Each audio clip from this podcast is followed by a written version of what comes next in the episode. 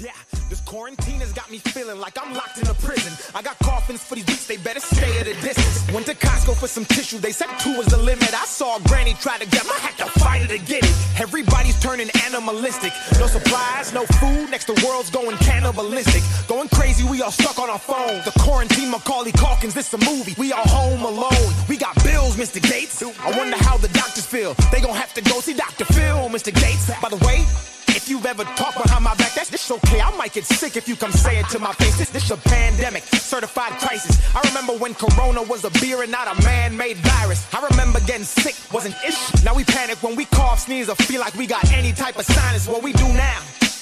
Welcome again, listeners, to another quarantine episode of RVA Dirt's Municipal Mania. Mania, mania, mania, mania. Yes, heard every week here on WRIR LP 97.3 FM Richmond Independent Radio at 11 a.m. And we've got a lot of interesting guests this week. Again, we're doing this on Zoom because we're social distancing because we about that life. Okay.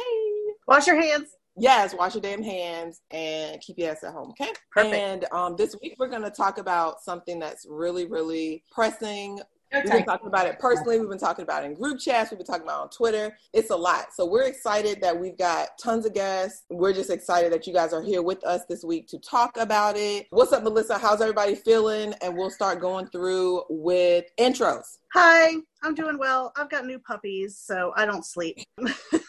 Newborn puppies. Newborn puppies, yep, last Sunday. Yep, three of them, two girls, one boy. Pretty stoked on that. But otherwise, I'm actually kind of enjoying my quarantine time. I've reached Super Saiyan homebody at this point, you know, like top level out there in the yard digging around with my floppy hat. Yeah, it's great. But anyway, I'm actually really here to just listen to you guys today, and I'm really excited about that. Thank you. So I'm okay, no problem. I'm Danny Green, Danielle Green. I have been on, I- is this my second time? Third time? like that. Third, I think. Third time? Yeah. Third time. You. You're getting close to your blazer.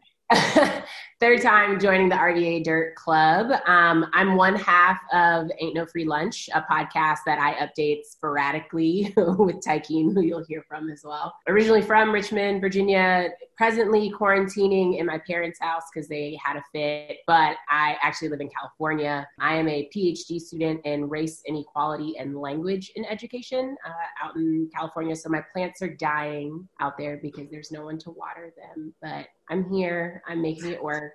But Um, you have an RPS connection too.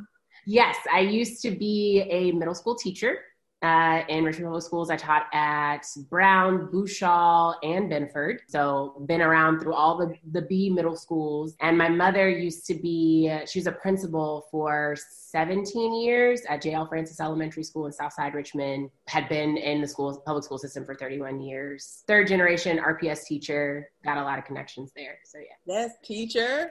Victor McKenzie Jr. Yes, the junior. Keep the JR, please. Out here, originally from New York. Richmond is my adopted hometown, and I've been out here working with nonprofits uh, for most of my career. Everything from like the Boys and Girls Club to the YWCA to um, organization out in Easton or Fulton, just focusing on like economic mobility, financial opportunity, and as of right now, just trying to like rock it at home. Got a 10 month old, and she out there making noise. So if y'all hear that, excuse me. She just she's figuring out how to say words, and she practicing all through business hours.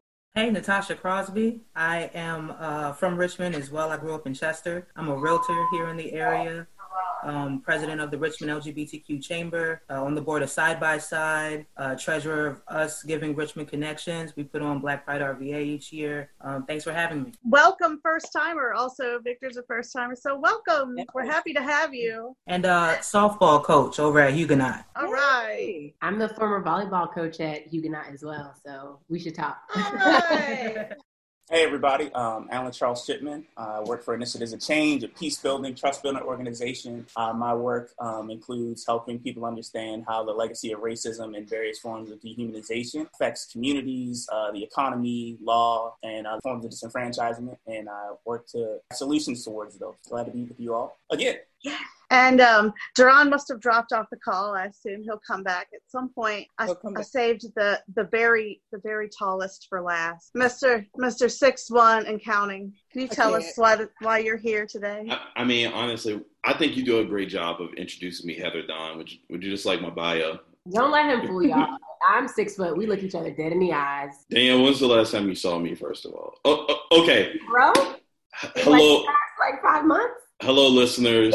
It's it's Tykeem Cooper, aka Mr. Six One and Counting. I first I first came on the show about eleven months ago. I just learned the news that I grew a whole inch in my 30th year, and I'm still growing. I'm happy to be here and participate in this conversation today. And uh, I think we have a solutions based audience. Know, I'm really looking forward to challenging the listeners and seeing what we can come up with. You get on my nerves. Danny, Danny shares my annoyance right now. I'm so through. It's a these these faces. I love it. Go Excuse me. I'm consistent, and ain't nobody ever said Coopin lied. Like you might not always agree what he says, but nobody ever say, "Oh man, he lied." Like you know, I wish he wouldn't have said that, or maybe he shouldn't have said it that way. Her height right now. Do you know what? Do you know what he didn't do though? Is actually say what he does. Oh, that part. That's what he does. He's a professional grower. Like he grows. I prayed for that inch, but uh, by day, I'm executive director of Virginia Excels, which is an education advocacy organization that's based in Richmond, but we're a statewide award. Thank you. Yeah. Now back to Francesca. Gets on my nerves. So we're glad to have all you guys. Um, the person who dropped off the call, and I'm sure he'll pick back up at some point. Deron Chavis is uh, he was on formally uh, uh, a minute ago, and Deron is actually here. We go. He's back. Is he back? He's back. He's connecting. Okay, I'm gonna let him. I'm gonna let Deron introduce himself then. Deron, you back? Yeah, I think I'm back. Sorry. Okay, I was saying that I was going to introduce you so that our listeners knew. I wanted to make sure I had the correct name of the organization that you're continuing to work with. It's Happily Natural Day. Happily Natural Day. Um, and then what are you continuing to do in the community right now? Go ahead and introduce yourself. Actually, do the do, uh, do, do your thing, dog. Uh, I'm Deron Chavis uh, with Happily Natural Day, uh, representing the people, and we're farming to increase food security for community. Yeah, that's it. That's, now. And, and, and, he does it very well. Basically, you know, if I don't know if you guys have been under a rock. I mean, none of us have, but basically, if you've been under a rock for the past, but maybe month, month and a half, and you happen to miss it, we all have had our asses stuck at home, and we've been uh, basically under a quarantine, and that has affected every function of life, jobs. Several of us own businesses on this call, and you know those businesses have been affected. Uh, has as well. If you are an employer, some of us have been laid off or furloughed. Um, several of us on this call had that has happened. I have a job. I have a part-time job with another company where I'm an essential staff.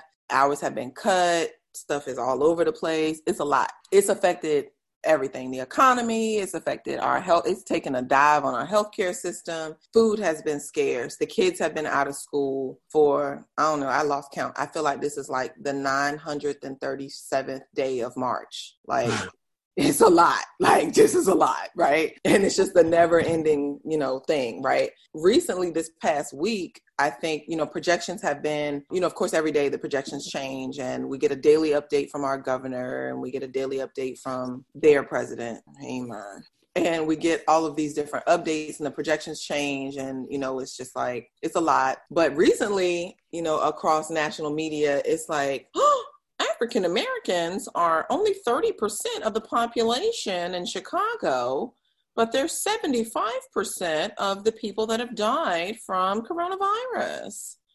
And we're wondering how this could have happened.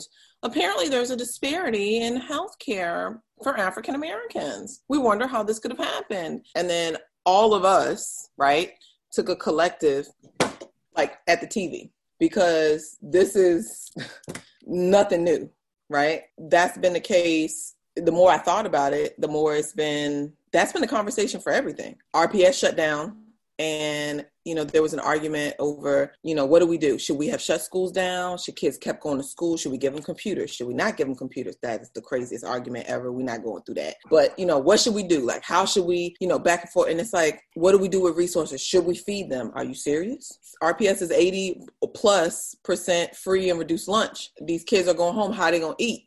It took for us to have a national pandemic for y'all to realize that a lot of the community is struggling through these systems and these systems are not meeting people's needs. And so it was just hashtag racism in y'all's face all over the place. But it wasn't really racism. It was like everybodyism is struggling, right? And so I just felt like it was in everybody's face. And all of a sudden everybody noticed that these systems were failing. What does that look like? Like what does that feel like? I, I, am i the only person that notices that? What did you i mean what was the observation that you guys felt? And everybody works in i think you know all of us kind of work in community organizing or community. We all have different we're kind of connected in ways but everybody kind of touches a different sector right? How has this thing affected your work what you're doing? And you know where's the gap and is this a new gap is this an existing gap that's just been exacerbated by this issue? And what has been overall response to people that were beforehand privileged that are now like, I need to go to Southside to save a lot to go buy some meat because I can't find meat in my Wegmans this has been a lot. And it's like, why? I mean, this because you can't find toilet paper, now you're realizing what it's like to have a lack of resources. I mean, we've been screaming about a food desert for how long? How many shows have we done on food deserts, Melissa? 10,314? It's like mentioned in every episode. So, you know, we're at 95 now.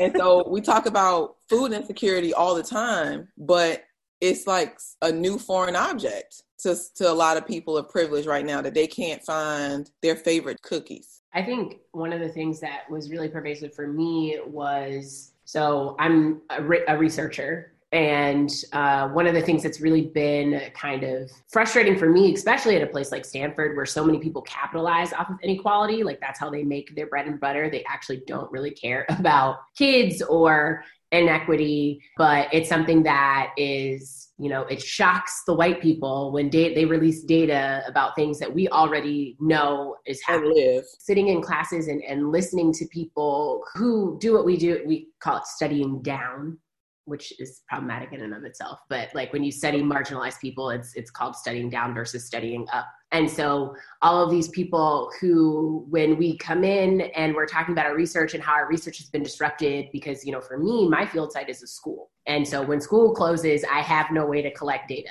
well, there are ways, but like the as an ethnographer, I need to be in inside of the school. And so like listening to people come into the space and the first thing they talk about is themselves and how like, oh, this is gonna mess up my timeline to graduation or I can't collect data with no concern for any of the children who don't have any of the things that they need, right? You have Steph Curry who's out here feeding people because Oakland shut down. Not Laura Ingraham told them to shut up and dribble, remember? I is either him or LeBron. I don't know who she was talking to, but either way, he out here. Same, same principle, same principle, right? Like yeah. she actually said to LeBron, but yeah. Yeah. You all should just be athletes. Shut up and dribble. Athletes, but he's literally out here feeding the like Oakland public school systems because it's shut down and they need like meal pickups. And so one of the things that's been really, really frustrating for me is I think this is one of the first times for like not just the country but for the nation where we're all struggling at the same time at varying levels obviously but even with like when 9-11 happened that was a, a new york thing yes the country suffered but it was like it was new york right new york yeah. that's New Orleans, like we're all sad, but this is something that like no matter where you are, you got to stay your ass at home at the very least, right? And so now all of these people, it really is it's infuriating for me because it's like this is really the first time that you've actually experienced not being able to live your life in the way that you would like to. And the fact that so many people during this time period are like, oh, well, it's happening to me now. So now I'm going to think about all of the other people who don't have what they have. Like, you know, and now we got to do something. Now we have to do something. And it's like there are people. So my partner's older sister, she literally, this is what she reaches, what she researches. She's a professor at University of Maryland, health disparities amongst Black people like why we're during a pandemic we're going to be the first ones to go because it's not just who is catching it or who's doing not having like social responsibility but it's like what exacerbating i guess health conditions do you already have? Who are more likely to have exact like all of these health conditions? People who are poor Yep. who are black indigenous like all of those populations. And so it's inequality that's killing us and and in, in essence. It's not the virus and people aren't like recognizing that and then i think one last thing because i can go on a whole tangent about this this is why we have this whole show is i'm really frustrated and the way that the narrative has shifted now that this data has emerged about Yes. all of these populations are particularly struggling you know people who are unhoused black people people who are queer like all of these like marginalized populations now the the the conversation has shifted away from we need mass testing we need this we need that we need to be doing something on a whole to it's about personal responsibility and i think that to me is the most infuriating because when you're now you're Now realizing bootstrap. Bootstrap theory. Exactly. All of a sudden now it's like, well, they're not doing what they're supposed to be doing. And it's like, no, actually, if you look like inequality, there are literal papers that say inequality is what kills people. It's not high blood blood pressure.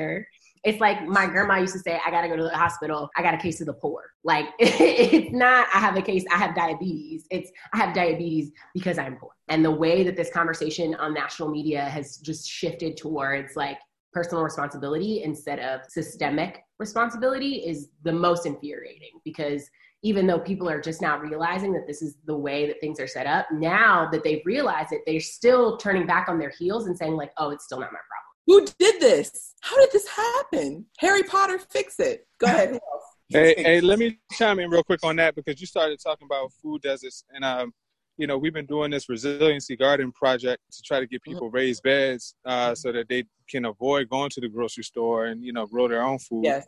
But the other piece about this is that you know we've been preaching this for years that you know you need to be self-determining, self-sufficient, and you need to be thinking about where your food comes from. Uh, so it's really interesting to me that you know now that you know shit has hit the fan. Now people are waking up to the reality of you know if the grocery store is closed, what are you going to do? Um, Now what? my my energy is really about you know how do we connect people to the resources so that they can be resilient during this time you know i'm not so much concerned about you know the folks that really don't face that disparity you know my issue is that you know there are people that were already living in areas that didn't have access to healthy food and how do we get them the resources so that they can you know take care of themselves or at least build the networks that they could be sustainable you know during this time what's been amazing is that the amount of people that have reached out about you know how to grow their own food and da da da da has been How do you equip them? Yeah so we've been trying to equip them with the resources through our website and things like that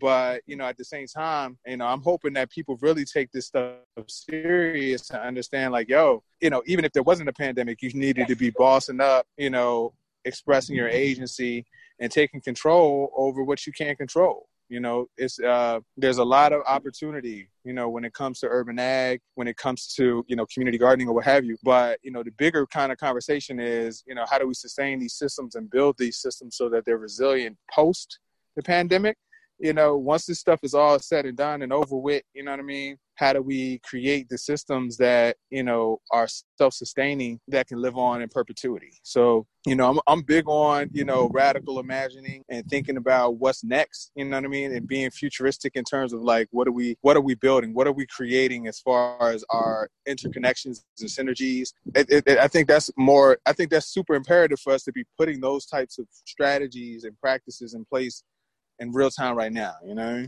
And I think that's the that's the part. I think you uh, we dropped you for a hot second. That was the piece that I think was really important that I was trying to iterate a minute. You know, before we've got to figure out at this time. You know, right now we're out of session in the GA right here in Virginia. But now that everybody is not necessarily on the same playing field, and I'm I hate that when I hear that in the media. Right? Well, we're all struggling, and it's like, yeah, y'all, no, y'all been black adjacent for like maybe a month, right? Right. Um, I think somebody said it earlier, like y'all still in y'all trial phase. y'all still in y'all trial phase. Y'all can still like cancel the subscription by at the end of the month, right?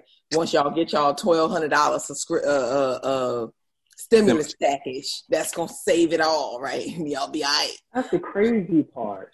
Like the resources that are here now, like, folks are able to take advantage of, but like none of this is new this is like everyday reality for so many people who don't yep. have the 1200 comment, don't have an extra 600 on your un- unemployment check. This is it's just like this whole crisis has how frail the systems are. And kind of like mm-hmm. speaking with uh, Deron was saying, it's like that investment in to go live with them.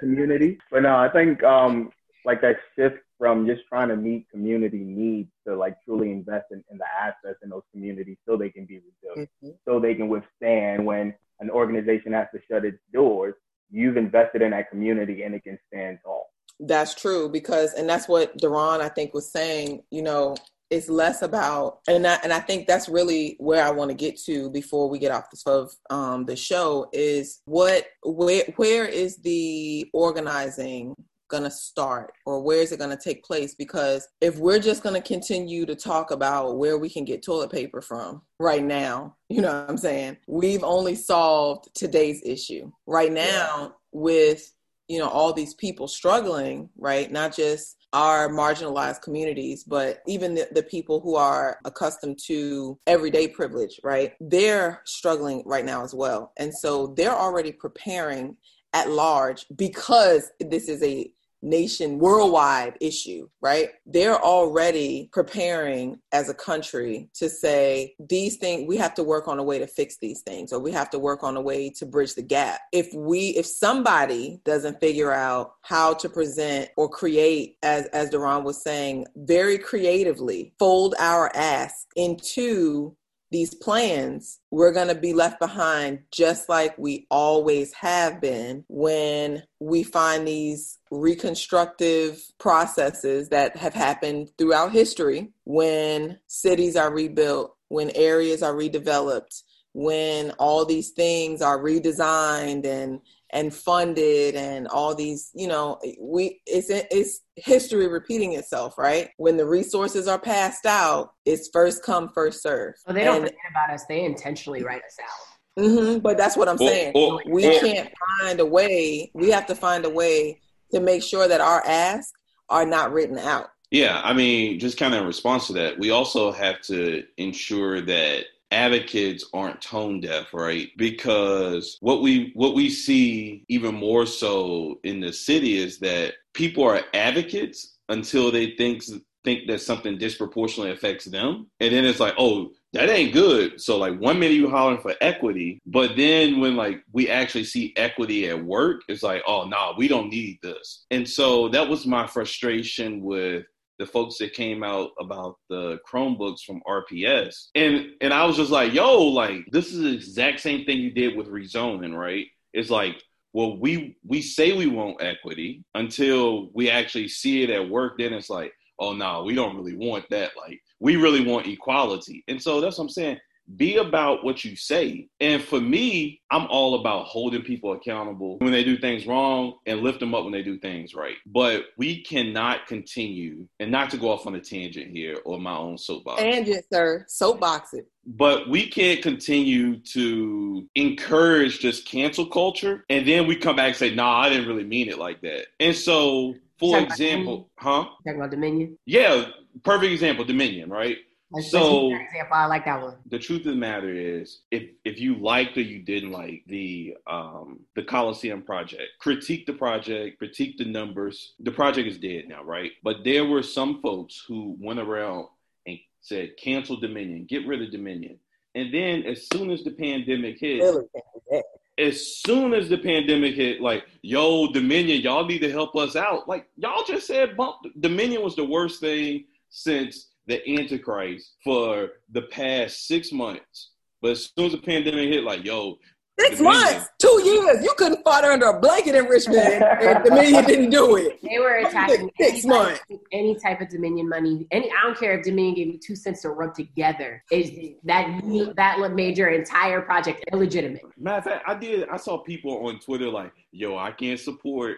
Black Restaurant Week because Dominion is Black Restaurant Week because oh, Dominion is a sponsor. Black, Black, Black, Restaurant Experience because Dominion is a sponsor. And then it's like, I'm yo, I'm not gonna give my money to Black restaurants because yo, yo, Dominion, please come bail us out. Like people hurt. Hold them accountable for the things that they did wrong and that they're currently still doing wrong. But like, yo, mm-hmm. like this whole cancel culture just because I don't like something you did, that's corny and that's going to hurt us even more than anything else. Yeah. At the end of the day, all of the issues in America, which I think has been uh, exacerbated by, or, or, like is even more evidence or demonstrated by coronavirus, is like it always disproportionately affects us, black, mm-hmm. brown, and poor folks, and differently abled yeah. folks. Like like we can't forget them either. Differently abled folks, right. and so the same thing happens like when we like out here saying oh man, bump this organization or this business or big business in general, we hurting our own people too. So we, I think we need to be cognizant of those things in our advocacy. That's true. I,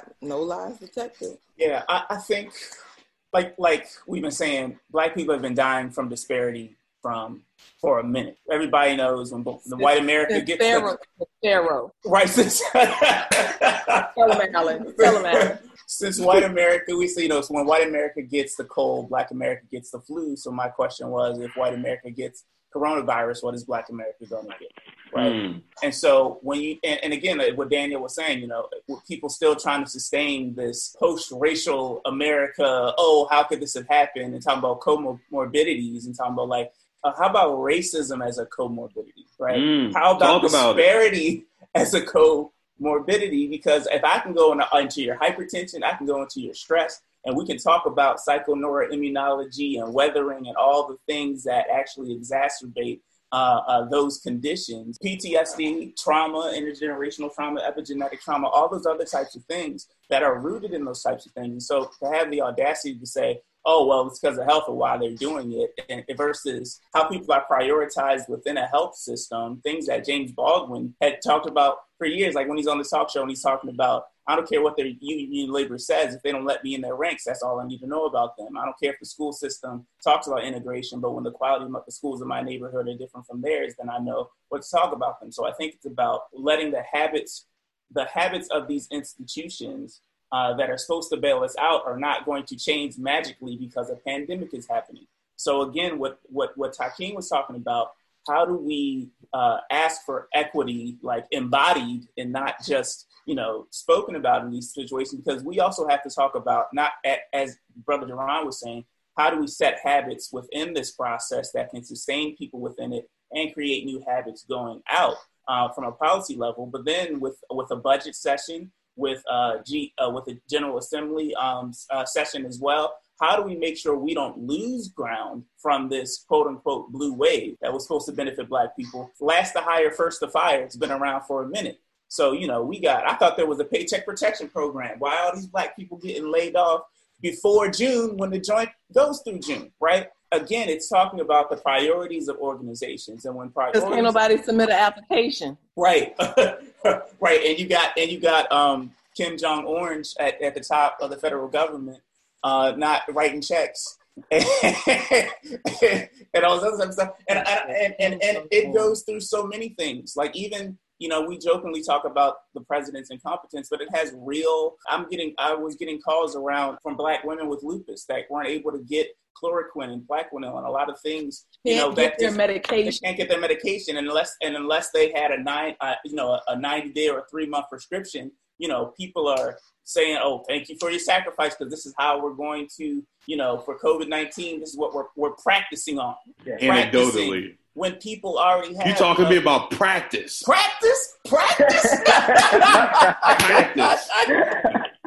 Uh, and, and, not to mention Trump's portfolio includes that medicine. Yes, and well. he benefits from that exactly. So then we, we gotta we gotta we gotta talk around you know trying to co- contact the state board of pharmacy to prioritize people that actually uh, uh, are mm-hmm. clinically proven to benefit from that.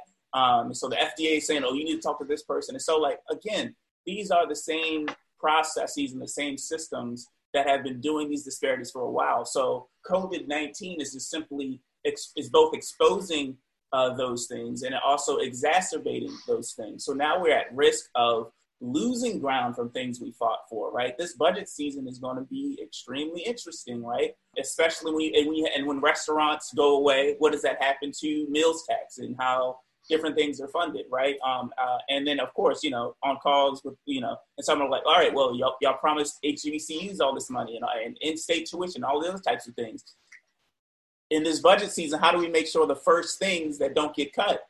As Daniel, we talk about you know, first to fire, make sure that the first things that don't get cut were those things that affect Black community. And then on the other end of that, how do we innovate from these things being exposed and being able to say, well, why don't we craft some solutions in, in light of this? Like, so for example, we can talk about Camp Kathy and, and how messed up that is. And you can drive by right now and you can see that the fence has been erected, even though I thought we were supposed to be socially distancing. And even though the CDC and HUD said that participating with encampments is actually the best thing during a crisis, kind of what Memphis, Tennessee is doing. Uh, but even beyond that, if we have illegally vacated units since April in, in, in Creighton Court, right, there's a very interesting program out of Baltimore called the Housing Plus Pilot Program that, that I've been connect, uh, communicating people in Baltimore with that actually partners with HUD, Continuum of Care, the mayor, and it actually takes vacated units uh, and actually repairs them and, and partners with social workers uh, for those who have been chronically homeless for the longest time. And it's actually a, a, really good program where they've been able to put people forward in that. So how do we say, how do we expose, okay, this is what's happened. This is the disparity that happened, but here's the solution that can happen. And we have black contractors also that are losing business. And so are there ways that we can try and get a housing pilot pro plus program targeted here partnering with contractors and black contractors and, and those uh, with a racial equity lens that may not have the same collateral and rebound capital as other white contractors, prioritizing them to fix up units. And then we have from that a solution that not only helps black businesses and, and, and, and chronically homeless people uh, sustain through a crisis, but also creates a new habit that can help something going forward. And so these are the types of solutions that we have to think about because my main concern also is that we could go backwards from this, right? Not only so the grounds that we fought for can be canceled, you know, you talk about cancel culture. We quick to cancel black progress in the name of compromise and, and unity, or we wouldn't talk about the compromise of 1877 or or whatever. Uh, things talk about it. Talk that talk, Alan so I mean, those are the things I'm talking. And I think I think uh, Ty King is exactly correct. I don't I don't believe in cancel culture. I believe in a, in a, in a culture of accountability you have to give account to how you have showed up in certain communities before you can show up in the hero in another one. So I think it's important to hold people accountable to what has happened and to have restorative practices come out of those things. But if we're not ready to hold people accountable to make sure that because something's getting cut, well, I think I think we lost at least a billion out of the out of the budget. I think I heard was the last number I heard for so sorry, yeah. statewide. So yeah. something's getting yeah. cut. You know, but, we stay. But, we're not printing money out in these streets. Yeah. So, but the thing is, so you, you know, we did get some money from the federal government, and then you know we had like a rainy day fund. So there are some ways that if things get better sooner than later, I don't think we have to make drastic cuts, but I think some people are gonna be shell shocked, right? So some of those things um gonna be and, cut. And we were already behind. Yeah, and we have to be watchful because a lot of things I've been seeing too is that people have been playing out their racism under the guise of COVID nineteen. Right? I wasn't down with it anyway, but now I can lay somebody off. I can do this. I can make this cut and say, "Oh, but it was the Rona though," when it wasn't. So that's that's what we also need to be aware of of what is you see while I shout of what is happening, right? So we can't we can't afford the guise of this post-racial, you know, whatever. Like we know what it is, we know what it was before this, we know what's going to be after this. After, you know, y- y'all cancel your 30 day free trial to blackness you know, like uh, before before the charge hits. Thirty days. Yeah. so we need to be aware of what is going on and saying like we're going to be watchful. We're going to hold people accountable, and I think that's that's. Uh, and while we, I want to I want to kind of tag Natasha in too to talk about business and real estate too. That's important in terms of housing, you know, since we're talking about housing and you're talking about those Creighton, uh, you know, units, our, we're gonna have a show. We got we got to have a show on RHA because I fell down that rabbit hole this week dealing with a particular family that's been unhoused and homeless since 2014 with five kids and has gone through the RHA certificate program several times. 20, 20 what? 20, 14, 14. So this has been 16. 14, 14, and has been successfully given several certificates from them and was basically told by their uh, caseworker at RHA, I'll call you, don't call me. When we get a unit, I'll I'll give you a call. Wow. And then on several occasions has been told, you're gonna get your keys soon. I'll call you, sis. See, what's crazy about soon. that is even when I was talking to people in Baltimore about that, they were having similar, just just ethical problems and how, and how who was being prioritized because their redevelopment authority and their housing authority was together. So in 2015 or 2016, they actually split them Mhm. so that so that those priorities aren't aren't as mixed. But it's that's yeah, it- you're right. and- That's a whole and- episode. you know, we've got uh, Section 8 going through these processes, and, you know, Richmond only opens them up every five years and gives out certificates, and it's a lot. And so, you know, we know interest rates have dived. You know, Natasha, what what do you see? How do you see this affecting our community, maybe as a business owner, mm. and you know, how can we use this this crisis? Where where's the gap in this and that industry and how can we use this this crisis to bridge that gap to kind of build some type of substantive you know reform that's reachable because it's coming you know people are still buying homes i think i talked to a i actually talked to a banker today correct me if i'm earlier today correct me if i'm wrong natasha um, she said interest rates are in the twos right now Yes, they are. Yes, they are. good god almighty I think it's what two, two and two and three quarters, and they're expecting later on this year.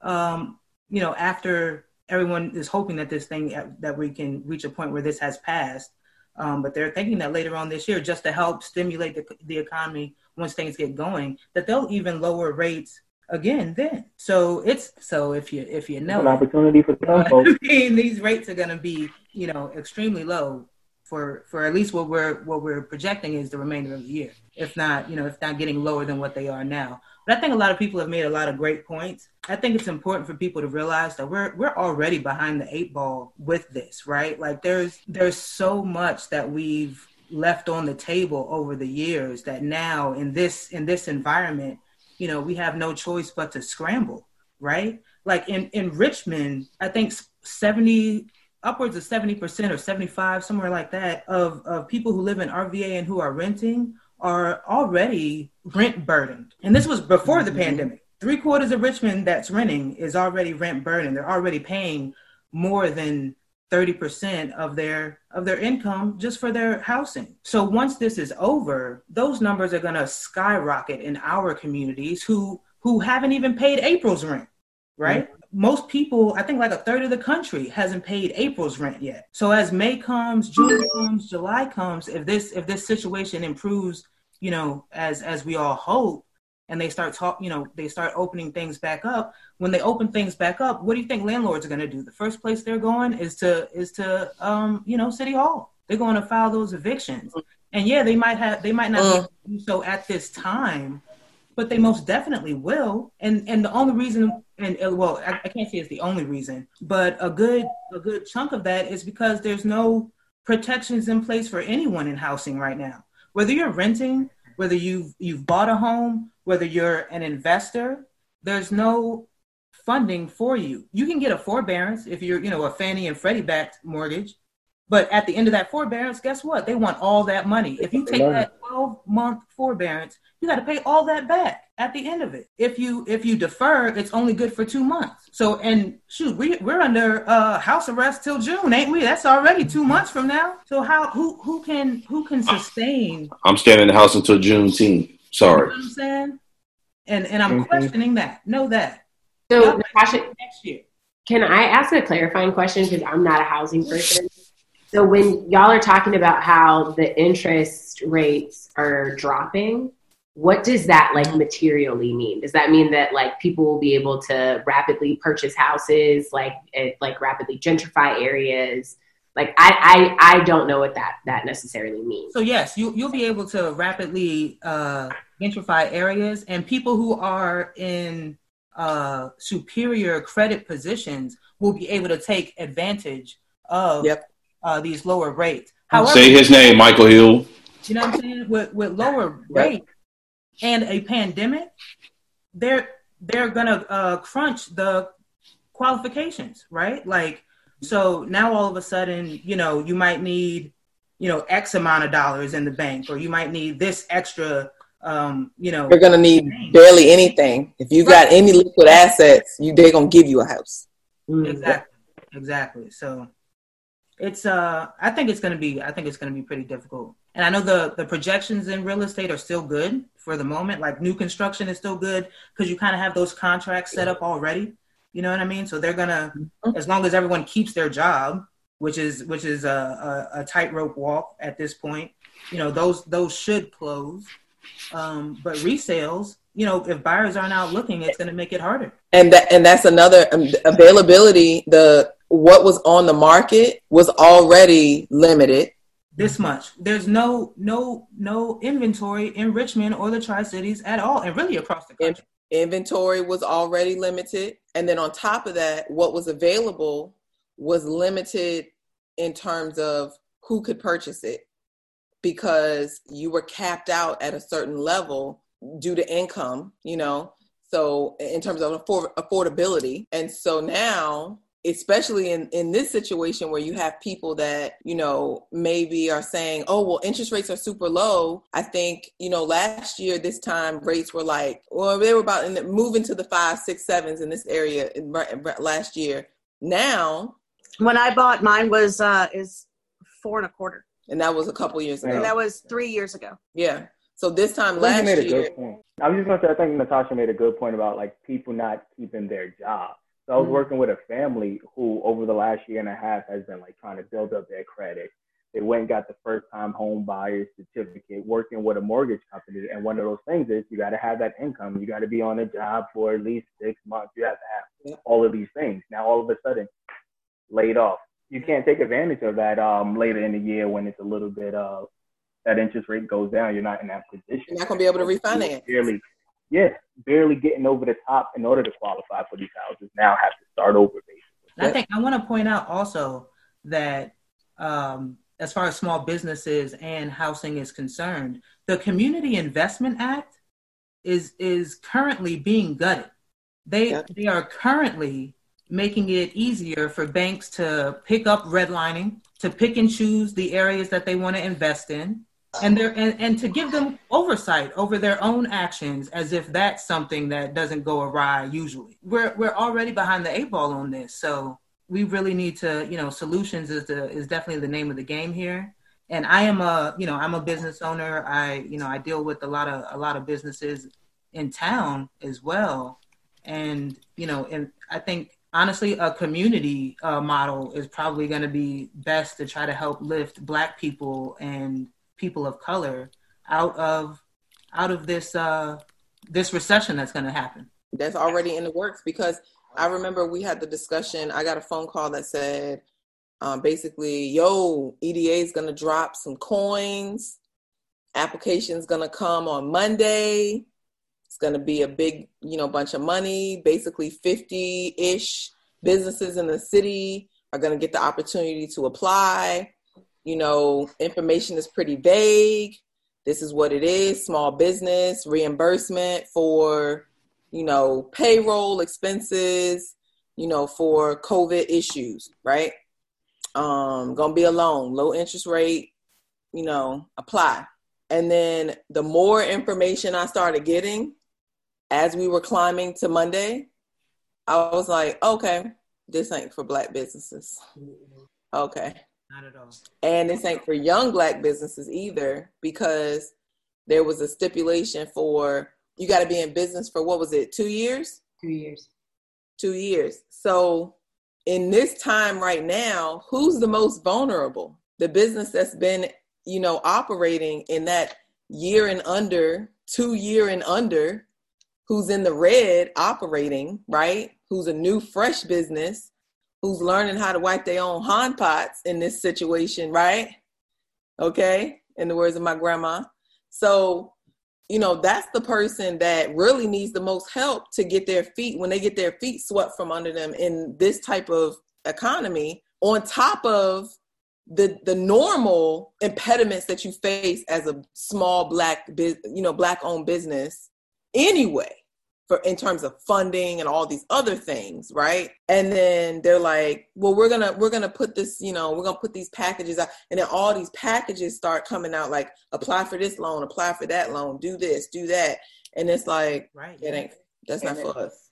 and that is exactly, and I'm I'm glad um, uh, Natasha brought up the Community Reinvestment Act as well because again, this this shows the danger of race neutral solutions to race specific damages, right? So even with Jimmy Carter maybe having the best intentions and saying, okay, well we'll do it by zip code and have to certain this type of investment and things such as that, but when you fast forward and neighborhood shift and the people that fled now come back because they want to be close to the breweries or wherever it is, then you know people within makes within that zip code can then invest in the, the newer white people that return to the neighborhood. That happened a lot in Philadelphia, but that wasn't even enough. So now under the Trump administration, they want to uh, say, well, do they have to invest money? Can they give financial coaching instead of these other types of things? And so, like, and so they're opting out of and they're opting out of a, a race neutral solution to a race specific harm and it gets diluted to the point that it just becomes another oppressive harm yeah. that happens right uh, by by uh, by disparate impact right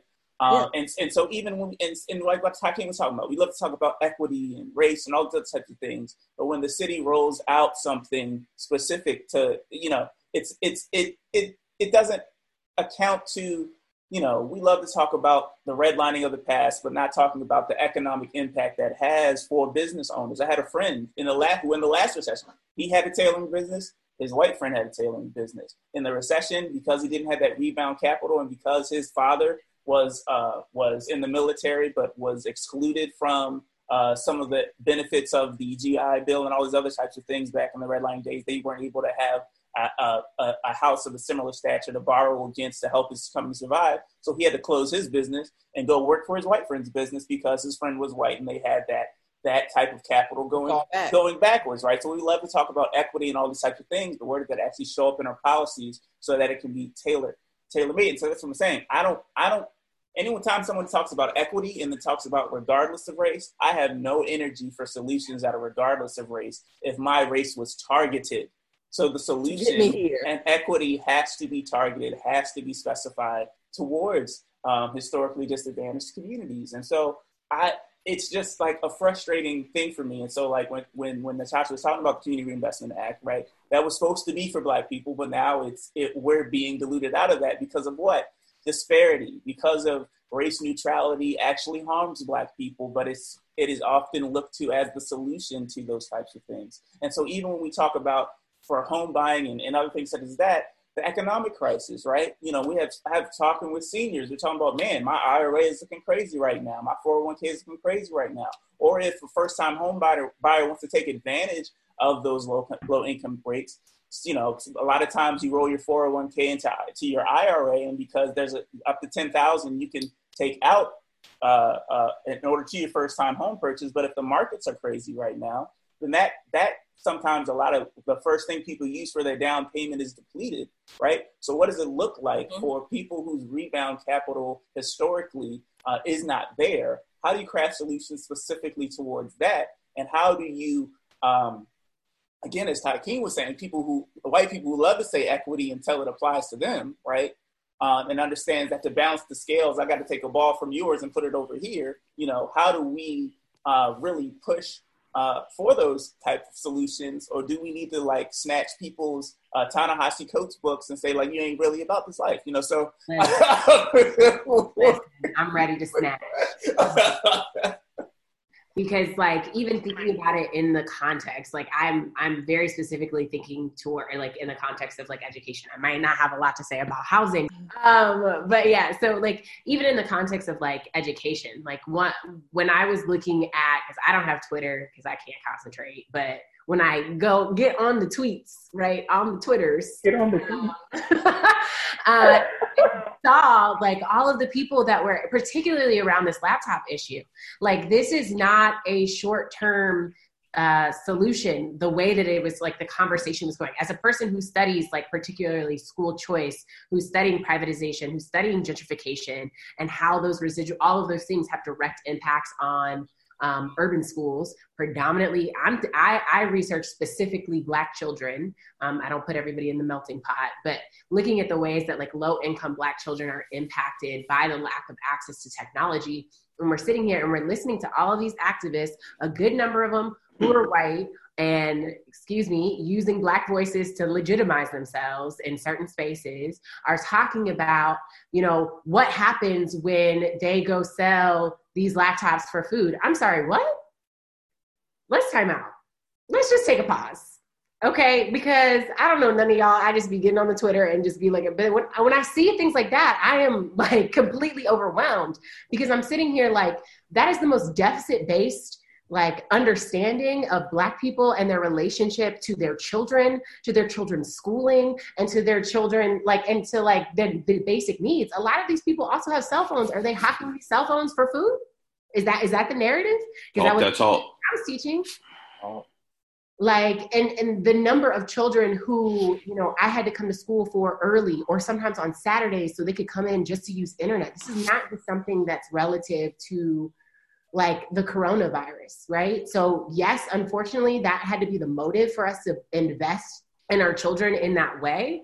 But if your first knee jerk reaction to everything is to say, like, okay, so maybe one or two people are, are gonna like hawk off these these laptops. If your if if your reaction is go to the extreme, you're really not about these kids in the first place, right? You handle those as they come up, but by and large, this, those students, they need that. And then also the argument that people were making that, you know, oh, well, um, when students go on online learning isn't for all children. Um, sitting in school and learning isn't for all children. How many of our kids sit in class every day and are failing? Okay, uh, talk. Like, I mean, so you just don't send your child to class? Retweet. Retweet. Like, we should just close all the schools because in school learning isn't for everybody, which is the reason why we're saying online learning isn't for everybody. So nobody gets laptops. Please. Yeah, and and they will give 80 copies of Hillbilly Elegy to someone and say we need internet in these rural areas, but we ain't saying, well, what if what if they gonna sell that for bales of hay? Anybody nobody, nobody said that. that. I just like I was floored when I saw that. I wasn't. It, it was what I expected. I don't know any of these people that I'm creeping on on Twitter because I don't. I live in California. But what I'm saying is like that is so deficit based. You're not talking to the people. You know what I'm saying? You cannot be talking to the people. What you're doing as somebody who is a Stanford trained. Oh, they did. They knocked a hundred doors and asked black parents. Exactly. No, you had one or two people tell you that that that's not that's not proper sampling. You can't speak for. And then number one, number two, where do your kids go? Let's talk about that because I know in Henrico they're one to one. So it has that privatized education in Henrico? Has that privatized um, education out in Chesterfield? I don't think so. So why is it that our kids can't have it? If you want to make a point, I just sorry, right. I had to, yeah, I, have been hot about this for weeks. It's confirmation bias. Um, it's still being conditioned by uh, whiteness and and the and you know black criminality um, and, and and also like even understanding how much of a difference that is from like Henrico, and you think of like Eastern and Henrico and Henrico High, where my wife teaches, where it has similar demographics, but people aren't getting free laptops, and she's right, told, well, you give up makeup information uh, based on these online things. The same, but like, but some of my some of my black students, right? They they have to work, so they're essential workers. They don't have time to do that. They don't have the same internet, you know, capabilities and all these other types of things. But then nobody nobody pulls the rural people don't have the internet card for them. It's like, well, okay. So she's like, oh, so all the all the privileged white people have the access to that is who's going to get make up these credits, and that's going to be a differentiation between their GPA as their seniors, mm-hmm. trying to be mm-hmm. more competitive to go towards those things. And so it's like, how how could you like you're not even educated or rooted or connected enough to to have the right to speak on those issues. It's ridiculous. Yeah, you know, I um like I share that frustration with Danielle, and granted, it's a small sample size, but uh, our youth ambassador program, we gave all of the students, so we have 16 high school students. We gave all of them, uh, and RVA Dirt came and spent some time with them, so thank y'all. Uh, we gave all of them iPads to use for the program, and the truth of the matter, they were a gift, but we were going to announce that later. But now they know um, that the iPads are for them. But nevertheless, not one of them lost it. Not one of them had any damage. Like you sure? Positive. and, and so like this this notion that oodles and noodles. yeah. my former students have theirs. They're they're in that group. Yeah. None of it. Nothing. And, but so I I think as we kind of transition and closing, why do I always act like this is my show when I come up here? always do. oh, because you always yeah. Mm, Have, Heather Dawn, chill, chill, chill. chill. Okay, all right. Love you, Heather Dawn. So there's been a lot of conversation about incarcerated persons being released early, which is something that undoubtedly needs to happen, right? Mhm. Because the truth of the matter is, the last thing that we need, like, we don't have the infrastructure in our jails and prisons in Virginia to um, to manage a coronavirus outbreak. And so, like, I went on a small Twitter rant last weekend because they were talking about uh, the ICE facility, the ICA facility in Farmville, being potentially having a hunger strike there. Mhm. And so, like, then I started thinking about it. You know, we have a hospital in Farmville, which is the only hospital within at least a 40 mile radius. But, you know, that hospital serves uh, the regional jail, three prisons, Buckingham, Dillwyn, and Nottoway Correctional Center, the ICA facility, the uh, Department of Behavioral Health facility for sexually violent predators. Like, so we don't have the infrastructure. But I think some things need to happen. Like, we can't just release people from prison and say, "Oh, go on your way," or from jail. It's like, "Oh, they're nonviolent," and, and we aren't testing them. Number one, but they also need some resources. Like, we can't just put these people on the street and like fend for yourself in the middle of a pandemic. And so, Because we already learned the resources is shoddy right now. right. So they come home if they don't have family or they don't have a place to stay, they don't have food to eat. Like it, it impacts them even more so than them potentially being incarcerated and all the impact that that has. So this is something that definitely needs to happen. But we need some significant commitments to ensure that this is done in a in like a in a safe and a fair and a humane way. That you're not doing people more harm. That keeps me up at night, right? Like, are you doing more harm to folks, keeping them in these close quarters in in dorms with 80 other people or in sales on you know and that pod has 70 80 people in there and they're sharing Is that it was it was it was harmful to begin with before we got to coronavirus. talk that talk I think also it it depends on their procedures. Like, are they going to follow the procedures of like parole? So, you know, my older brother is one of the potential Fishback parolees, and you know, in order in order for him to get parole, my parents have to say like he can come stay with us. Like there there is a place for him to go. So, but like under a pandemic, are we not following those protocols? Like, are we just going to like release everybody? Uh, and I know people are advocating for the release, and frankly, I'm on board. But like, also, like exactly what you're saying, like, what are we doing to make sure that every person that's released is not somebody who's going to be far more susceptible to be like impacted by this coronavirus, even on the outside, right? So, are, are we releasing them into a situation that makes them more uh, like, you know what I mean, or like all the other parole uh, qualifications? You have to get a job, you have to maintain a job, or at least show that you are searching for a job, right? yeah like all of these parameters that are going into it and so i think that it needs to just make sure that when we're making these demands we're we're thinking about it like like you said all the way through we don't want to be sit, like sending people into situations that were um, that are dangerous Yeah, it's, and it's like you said, Frank. Like prison's been inhumane for a minute, right? And disproportionately black and brown for a minute, right? And so sentence get being sentenced to time is not equivalent to being sentenced to death because people don't have the accessibility to, to do those things. And and also what was concerning for me, I'll, I'll never forget watching uh, the governor's one of the governor's press conferences where he says we've had zero negative tests in prisons, and then someone asks a question and says, "Oh, also because we haven't we've done zero tests, right?" So Right. so so you know. And, and one of the concerns I had because I was speaking with uh, Sister Rhonda Camp Kathy, and so someone had been released from the city jail who had pneumonia and very clear signs of COVID nineteen that kind of came. So they were like, okay, well let's at least try to isolate that person. But when they move people in the hotels, they move that person in the hotels with everybody else, and then they were doubling people up. And so, so again, like we have to get to a point where we are prioritizing people's lives, right? And, and dignifying people's lives beyond the disparity that has that has condemned so many people, uh, not just in prisons and not just during pandemics. That's it. So we're having a conversation that, of course, it's not it's not a light one. It's not a lighthearted one, but it makes me happy that we're having it because these are the types of conversations that spark the pieces that need to come together in order for the community to figure out where do we start brainstorming and where do these solutions come from. And this is just the beginning of it. But we can't wait until the opening session of GA to start running down there to go lobby because it's too late. It's too late. Um, uh, one of the things that I just want to leave us uh, with is we really need to be thinking about, as always, our children and how this is like the summer break slide times like literally 10,000. But also, I really want to draw attention again to like the health disparities as it relates to uh, Black people, particularly Black poor people who are being ha- like affected in this way. And a lot of it comes down to like, who are your essential workers?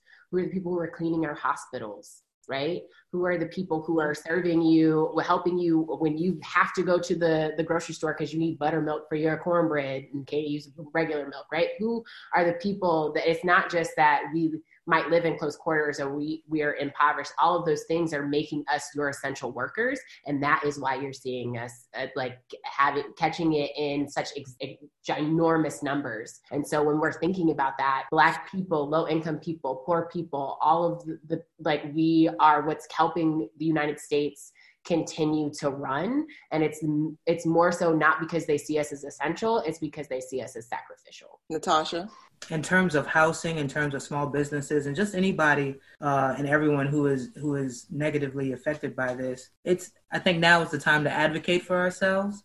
In terms of in terms of housing, we should have had a, a moratorium on rent payments, mortgage payments, all that you know a month ago.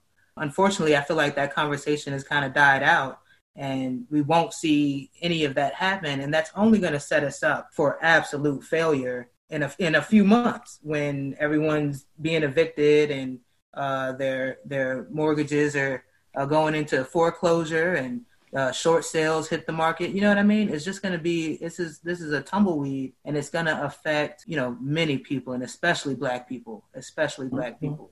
As far as small businesses are concerned, you know these these programs that have come out recently are trash. So it's un, it's unfortunate that our our government is in the the state that it is in and unable to help us during this this hard hard time right? So i think i think uh, again a community model where we are more inclined to be looking out for one another versus trying to get the the government to look out for us because historically that is not a win for us. So we really need to lean on each other and I think with this pandemic, it, you know, this could mold the the very future of Black people right here. Clearly, we're losing anybody if we if we catch this disease, we losing.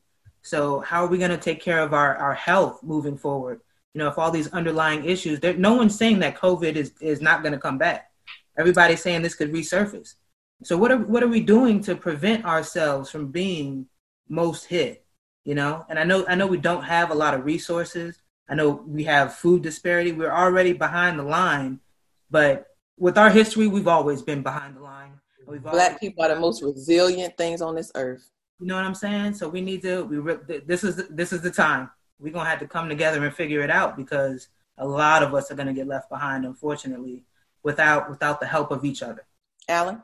Yeah, our, our, our black lives are are dying from disparity, and our black progress is being killed by race neutrality. You know, and so it's, it's just like uh, Natasha said, the solutions have not been specific. And I mean, we're, we're still trying to catch up from the, the, the racism of the, of the past and, and present what was going on before COVID-19. And so we really have to make sure that we have, uh, we're selecting leaders, especially with November coming up, we're selecting leaders with the moral courage and, and, and, and, rootedness, not just breath, as in they mentioned my topic, but also the depth to be able to talk about how these things are affecting your community so that when you have a plan coming from the EDA or from the city or from whatever institution that doesn't it isn't have the capacity to read through this and say this ain't gonna touch black business, right? Then we need we need new leadership and we need new priorities. That's not going to be solved by neutrality and mediocre uh, solutions. Facts. Victor? Um, just keeping it short. This this ain't new. Nothing we're going through is new to us. However, you know, in this crisis, obviously, you know, heart goes out to everyone who's affected because we're all affected. But it is a chance to shift that mindset from being like reactionary to like, you know, how are we going to be proactive about, you know, like as everybody said on here, like not asking, demanding the things that we want, protecting the systems, protecting our communities, being careful about what voices we lift up, you know, under the,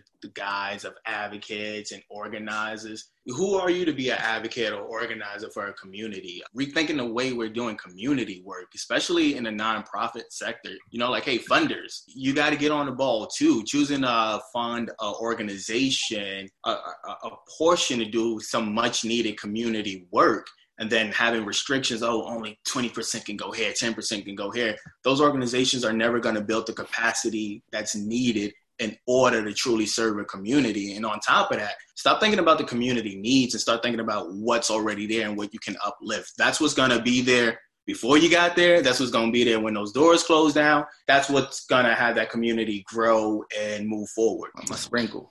Like that salt. Does that mean it's me?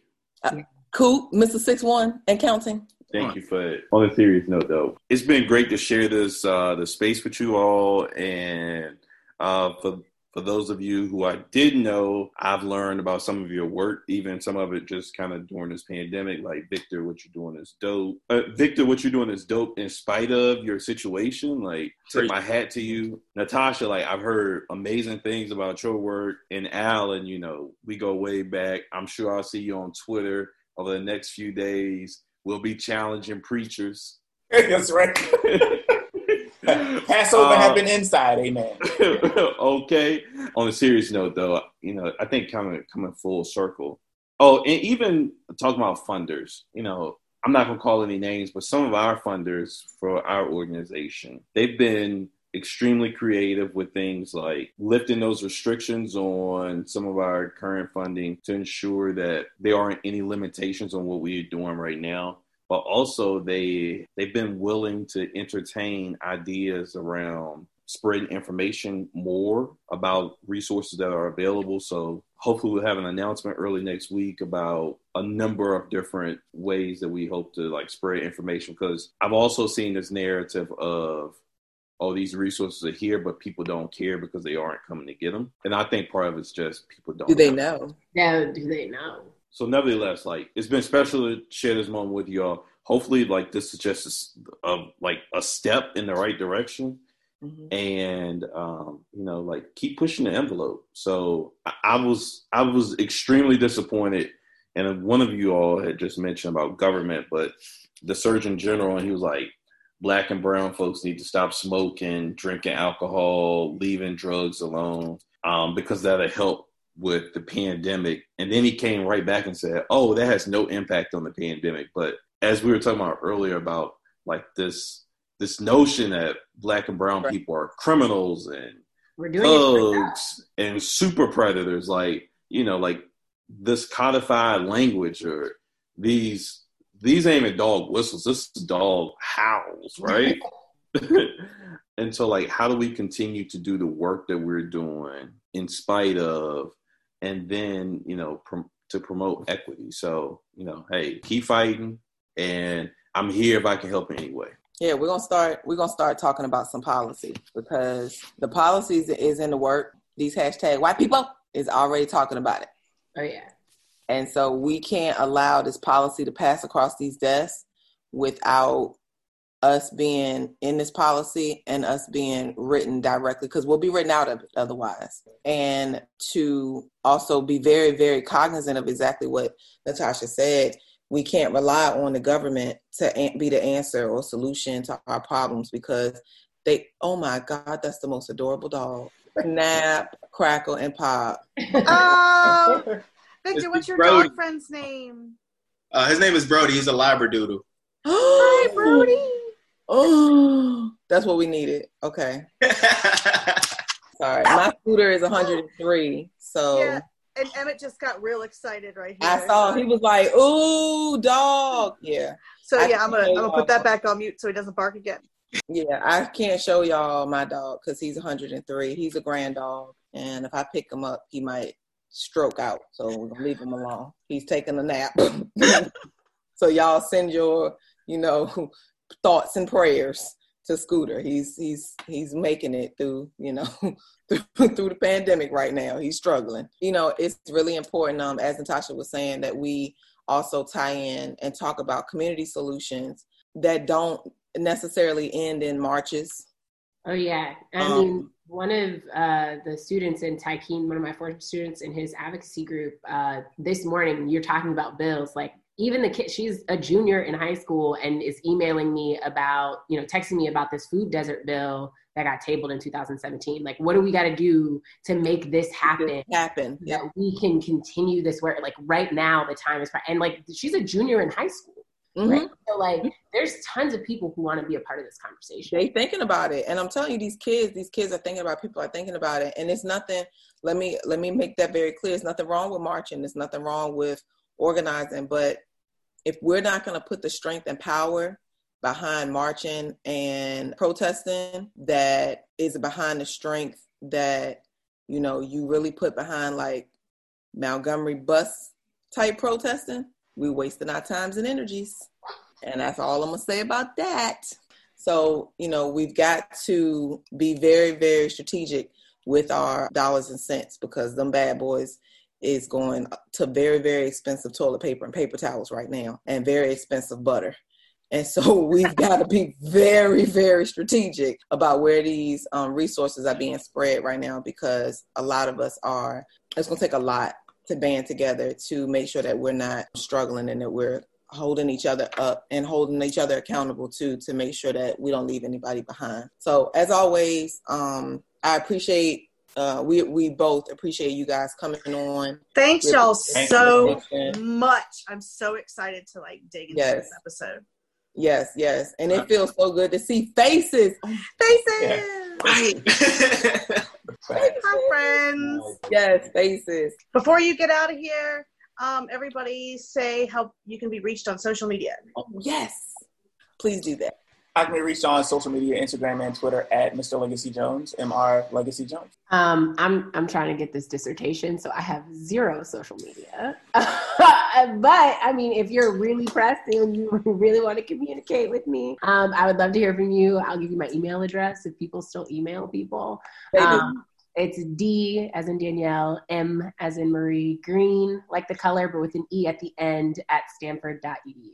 Um, Twitter and Instagram, McKenzie, M C K E N Z I E R V A, and um, started up um, just a, like a community response email. If anybody has any needs, uh, we're trying our best to go ahead and meet those resources. If it's matching with like helping uh, navigate unemployment, government benefits, um, even trying to navigate housing, and that's just community response RVA at Gmail. Awesome. Perfect.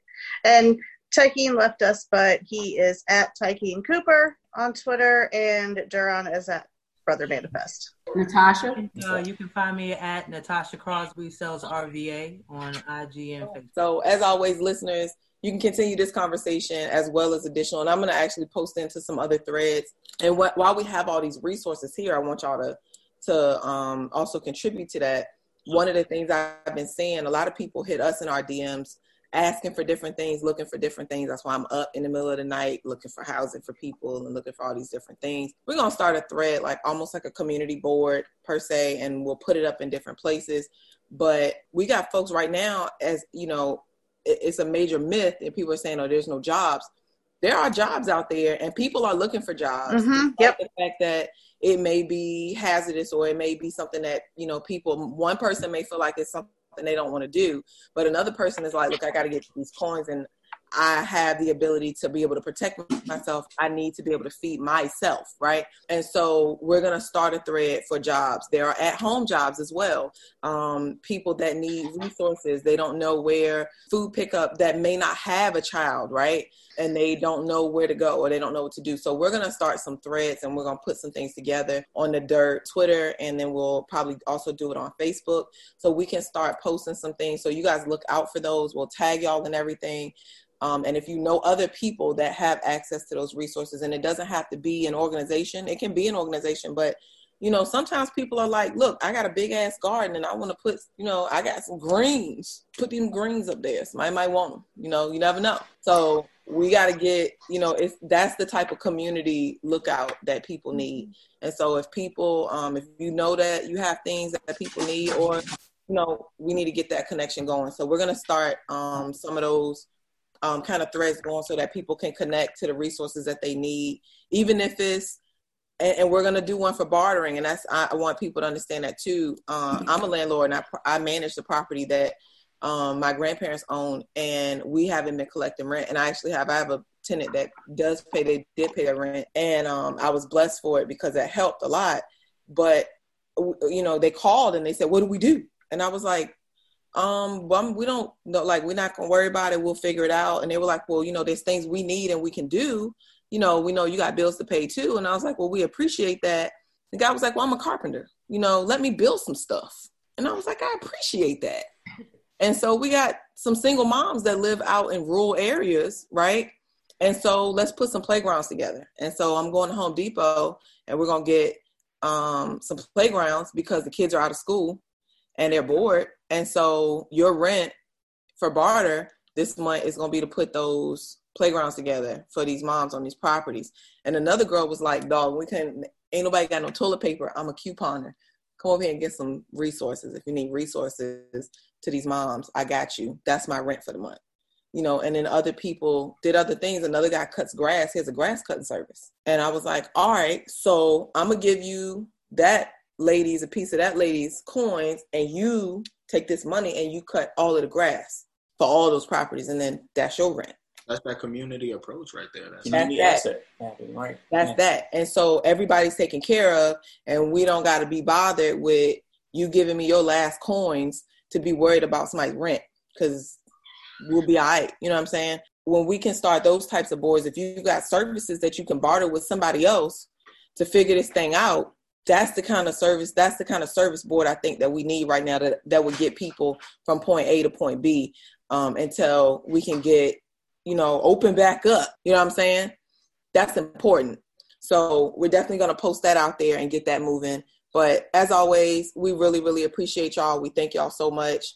Listeners, we can continue this conversation um, on all social media at RVA Dirt. Uh, we appreciate y'all.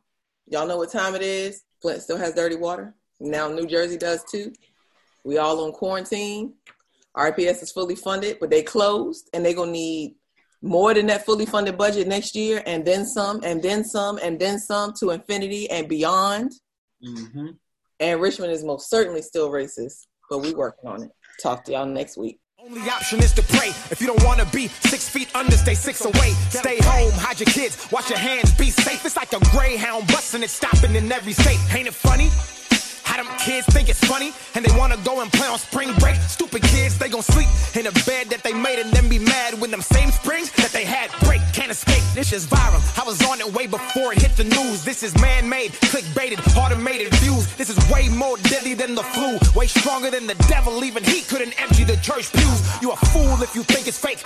Onset symptoms after 14 days until your lungs fail and you suffocate. Assisted respiration by a ventilate. Mass population declaration, a reason to eliminate from Africa to Italy, Nigeria to Sicily. This virus 5G and has global connectivity. Thieving in the night as it creeps in your vicinity and robs you of your basic motor function capabilities. So, my task before the world panics and runs out of all the masks, before discrimination of Asians becomes something we let pass, forgetting that the problem stems from something we can't grasp. Before you yell conspiracy, before you tweet at Donald like it's really gonna fix the situation, but you have no validity. Before the stocks plummet, before every industry realizes that it's workers who slave actually run it before total lockdown and depression and anxiety and long nights alone with no contact with society. The riots, the tanks, 90 days of sobriety and social validation off IG notoriety. Before you go crazy, way before you choose the worst time in mankind to have an unplanned baby. Just know we're all part of the remedy. We on the same team, and Corona is the enemy. Stay home, be safe and look out for each other.